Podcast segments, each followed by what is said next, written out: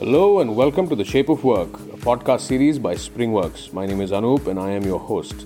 Each week, we'll be talking to top people managers across the world on the future of work and how it's shaping our workplace. So sit back and get ready to find out more from these movers and shakers as we have a no holds barred, anything goes conversation with them about their journey, their insights, their thoughts, and most importantly, their ideas and vision for the workplace of the future. Join in on the conversation, leave a comment, and don't forget to hit that subscribe button. Hello and welcome to another episode of the Shape of Work podcast. And for this episode, we have with us Mr. Dewang Neralla, who is the founder and CEO at HiWiPay. Hi, Dewang. Thank you for joining us. Hi, Archit. Good to be here. Thanks a lot for inviting me to speak out here. It's a pleasure to have you. So, to begin with, could you please take us through your journey so far and also share with us your vision of co founding HiWi? Sure. Uh, I, as I say, I've been like uh, all my life, I've been more like a warrior. So, all entrepreneurs are warriors. I've been an entrepreneur for close to about 30 plus years now. So, and uh, fintech that too. So, I've been in fintech for close to about uh, 31 years. Uh, from a career point of view, if you look at from my resume, if I look at biodata resume point of view, it's very simple. Uh, nothing in terms of too many companies. Started with Bombay Stock Exchange's technology team, was recruited for basically developing their online trading systems. Uh, 95 went along to co-found a company called Financial Technologies along with my uh, other co-founder Jignesh Shah. Uh, formed a company. That company we went around again against the tide to create a software products company for the financial markets. Uh, I was a tech co-founder there where we went around creating again uh, multiple markets. Uh, we owned uh, and operated uh, almost about 15 odd exchanges along with other ecosystem ventures. Uh, during the same time, within the same group, we had incubated a company called Atom, which was a digital payments company in 2006. So, from being a pure play tech role, I moved from financial technologies to Atom and 2019, uh, I had sold Atom to NTT Data Corporation, which is one of the Fortune 50, part of the Fortune 50 NTT group in Japan. Again, NTT Data itself is one of the largest uh, software integration, system integration companies globally.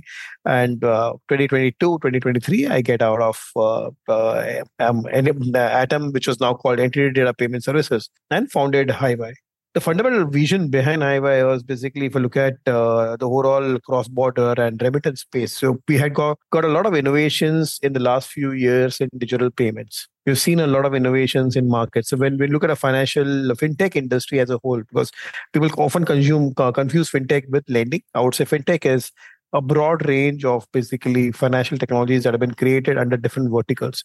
So there is banking, financial services, which includes your uh, broking and a whole lot of other services, and including insurance and all. There's a full gamut of services out there. So we've seen in digital payments uh, a huge amount of innovations which have occurred in the last seven odd years right now. And cross-border payments was one area where uh, I think the technology is still we're still using 1970s technology right now. We are not moved from 1970s in 2023. Uh, the friction, the ease basically of doing payment for the end consumers to basically uh, the businesses and all. I think those sort of bigger issues were there. And having studied those issues, the idea is how could we solve the problem for the people who are doing maybe any kind of a cross-border payment? And that's what got to the birth of HiWi Pay. And uh, HiWi Pay, as the name comes in, it's high-speed wire. So we would definitely we were looking at helping people move money faster. And when you say help move money faster it does not necessarily mean you break the rules and regulations. It has to be within basically the regulatory ambit. Whatever is the right regulations whatever the country's rules and regulations are there we need to follow that. And under that what wherever we can create a disruption we would aim to do that. And that's what was the genesis of HiWi.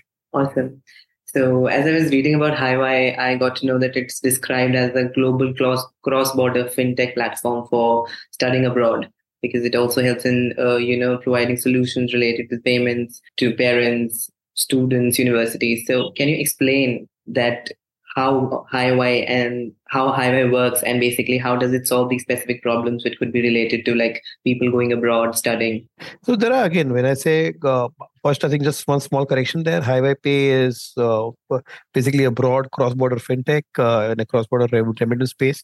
We're starting with the student use case because we thought basically that is one area where we need to focus on it because at the end consumers who are getting troubled a lot. There are close to about one and a half million students who are going to go abroad from India, and there are close to about two and a half to three million students who are studying already in those global geographies. They need to be basically handled and they need to be able to do the remittances more uh, seamlessly. Uh, but overall, the flow is fairly simple. The idea is we have again the whole essence of a technology basically the backbone we're trying to create is create a sim- technology which is very very simple to use for the end consumers anything complex will become a problem out there so as uh, we say out there, basically uh, for us, the biggest constituents out there is our partners and including students and their parents also. So when I talk about when you look at a study abroad ecosystem per se, the study abroad ecosystem, the counseling or the consultants would basically help students fill in their admissions and basically build up their letter of recommendations and essays and other things and help a lot with the students. They're the primary drivers of growth for us. So they become our fundamental partners number one. Number two is basically again from a student point of view we're again looking at what sort of technologies can we create and make it easier for students and their parents to do basically do the transactions out there. So one first is basically we created a web portal for consultants to help refer students to us number one is where, where they can refer students to us and help students do multiple things. For example, right from doing remittances to apply for loans to multiple things, they can do it from their own portal out there, from the education consultants portal. The idea is because any student coming, the first stop of uh, entry is basically the uh, consultant, and that's where they can talk to the consultant, basically get referred to us. Moment a student is referred to us, uh, the whole journey changes to basically uh, DIY kind of a journey for a student where we uh, send out the app, uh, the overall network, the application sends out an email to the student to download the app once the student downloads the app again the idea is app is the property for a student not only when the student is applying or maybe paying making the tuition fee payments or doing other things the idea is basically can he take this basically uh, app and use the same app in the foreign geography as well. And there are a lot of things that we're trying to do. Number one is basically we're helping students do remittances. So the entire flow of remittance in terms of sending money out to the specific universities, including for the subsequent initial living expenses and all they can do. They can do it for accommodation and other things. They can make those payments uh, from the app itself, uh, and then they can design basically. So again, as I said, because there are a lot of regulations that need to be followed out there. So in terms of basically uh, currently for the fund transfer for remittances, you have something called as an A2 form, which needs to be filled by everybody and which needs to be recorded with all your past transactions also. So if uh, hypothetically if a student has done some past transaction in maybe application fees or something in terms of doing foreign uh, remittances, those are captured by our system. The data is stored in our system itself. The idea is basically to help the student not they don't need to keep on basically doing the current pain point is every time they go to a bank they need to remember what what was the last transaction they did when did they do the transaction? Which banker they used for doing the transaction? Was it their own banker? Was it any other for authorized forex deal or anything else where they were doing the transaction from? Plus basically generating all those record keeping and all becomes a kind of a hassle for them. Second is basically of course the speed of basically uh, money transfer. And third is of course the fundamentally the rates out there. So there is complete transparency in terms of the rates which is which they can see it on the app uh, immediately they know what is the ibr the interbank rate and basically they can see the rates around there.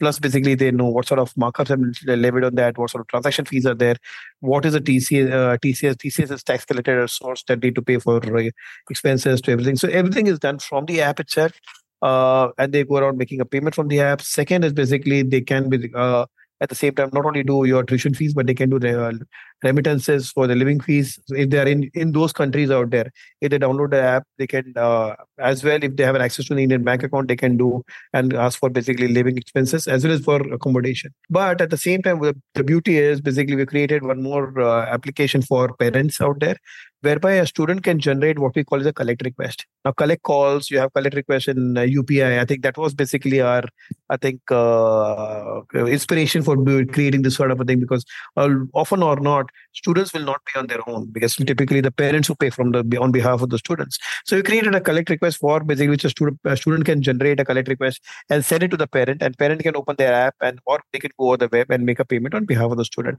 So I just create a very very simple flow, and on top of it, for the student, we have created uh, a loyalty program called HiWi Coins, which they can redeem even before they go. They can redeem for things in India, and once they go to those respective geographies, they can redeem for the uh, rewards out there in those respective geographies. For example, if they're in US, they can use it for maybe uh, getting uh, some coupons on DoorDash or something else. Maybe same thing in Australia or Canada or UK. There are different service providers there.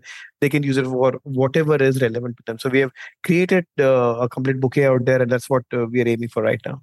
Wow, that's actually a very innovative app, and I must say, with the kind of times that we live in, um, with the technology coming up, obviously, I think it's been leveraged to uh, a very good extent. I must say. Thank so, you. Also, I wanted to know that, you know, because India is like a growing economy and the d- digital transformation is something that we have been seeing. We all have been a part of it. So I wanted to know your point of view on this social transformation that digital payments can bring to a growing economy like India and how HiWi contributes to this transformation. Two things. And let's, let's start with digital payments because I have in my earlier avatar, I was basically a, driving digital payments for almost 17 odd years. So uh, I've seen that closely, very, very closely, and seen the complete transformative changes in the entire industry. Uh, think of it, think of yourself uh, from an individual customer point of view. You go down to a hawker or you go down to buy vegetables. Do you need to remove cash right now? You don't need to remove cash. Everybody in this country, every every vendor, so whether it's your own the guy who's going and doing your uh, delivery at your house to maybe a hawker to anything. I'm not even talking about larger maybe businesses out there. Of course, larger businesses can afford to have digital payments, but even the smallest of the guy and the smallest of the payments you have using a QR code right now. And that is basically social transformation, which we've been talking about for generations to generations. So, for example, today there are two, three things which can it can giving rise to. One, these people let's say we call small, extremely small businesses like hawkers and everybody else, uh, like your artisans and all, once they started getting money into their bank accounts, they have a complete bank history available with them. Tomorrow, if they need a small business loan or something else, it becomes very easy for them to basically use and leverage that and get a small business loan. So simply that I think that will catapult our economy many fold from where we are right now. I think that's the biggest social transformation change that has occurred right now. So one and then having said that basically where does HiWi help? So today for example when you look at foreign transfers and everything else of course these have to go through swift and those kind of uh, channels itself. We have been basically uh, pushing for as much digital payment channels as possible for students to go down and do an rtgs to basically use payment gateways other things to do transactions out there including for small value payments and all. We've been saying for example application fees and all. We've been asked i think students have to go down and use as much digital as possible. And that's what is going to be i think that's where uh, is a small contribution in terms of uh, basically things around there. Tomorrow as things change in terms of cross border currently for large value payments again rtgs and all you have a kind of a break where student has to go down to a bank and do the transfer. But tomorrow when you have the apis available to you to be pull in and debit your bank account and transfer to some other bank account easily for large value payments also then the life becomes uh, i think we're going to see a lot more transformative changes occurring over a period of time and i think that's where uh, and, and, the beauty of this is basically when i look at uh, something like HiWi pay for us basically the critical path is uh, a large part of people who are going abroad are not people from larger cities. Let's remember that these are people from tier two, tier three towns who are going abroad, who are basically for the better prospects, want to study in a better prospect. Of course, uh, India has some great education institutions also, but at the same time, uh, it's a question of competition is fairly too intense here. So that there is the aspiration level of people who go down, want to go down and study abroad and basically do specialization and everything else. I think that's contributory to basically. So where, that's where idea is to how we can help them basically do their payment journeys and all. And that's going to be very, very transformative. Yeah, totally agree with that. So I'm sure there must be other players in this particular market as well. So I wanted to know that what sets your fintech company apart from the other firms and also from the traditional financial institutions that we also have today? I think one thing that sets us apart is uh, uh, very clearly we are a complete uh, end-to-end player in this space of except a consulting. For example when you look at the entire journey that to you break into three parts out there. One is consulting second is basically pay, uh, financial services and third is basically uh, your accommodation and all. We're fitting in the between out there in terms of uh, financial services out. So whether it is lending whether it is going down and doing remittances whether it is going down and opening up global bank accounts and operating managing and operating those bank accounts along with forex cards we come in and fit in out there. So we are not into siloized out there. So from a student point of view i think let's look at from understand from a student point of view we become a one-stop shop out there for them. They don't need to go down to multiple players try to look at multiple things. That becomes easier for them to basically do and navigate that. So it's the life is basically it's like a concierge basically for students to look at. One-stop financial concierge where they can do multiple things. Although our centralized mode the central theme for us is remittances. We're saying we help you move your money faster and more seamlessly but at the same time along with that basically we'll give you a lot more things which are more value adds for you and that's what sets us apart from anybody else Amazing.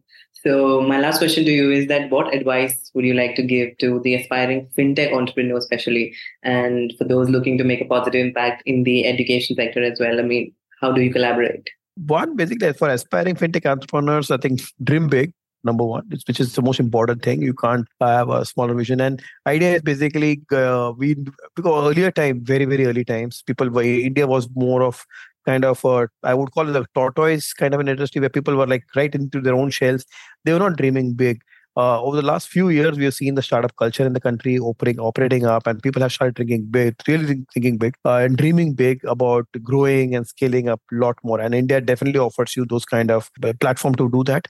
But at the same time, I think uh, they need to be again conscious of basically when they are increasing capital from their friends, families, investors, anything else, whole concept of profitability. Because I think it's not about it. All the people say it's sexy about having a startup in place, but doing any business is not sexy at all. It's basically a lot of grunt and groundwork that goes into building up a crude and great business out there. And idea is the whole.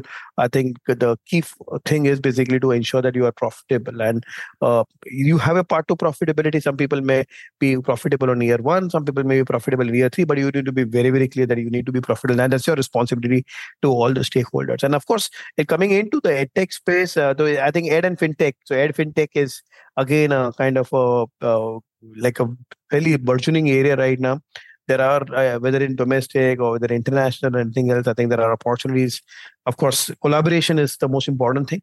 You cannot basically build everything on your own. Uh, i think you have to collaborate. Focus on your strengths out there. Build that single most thing which can basically make a transformative changes.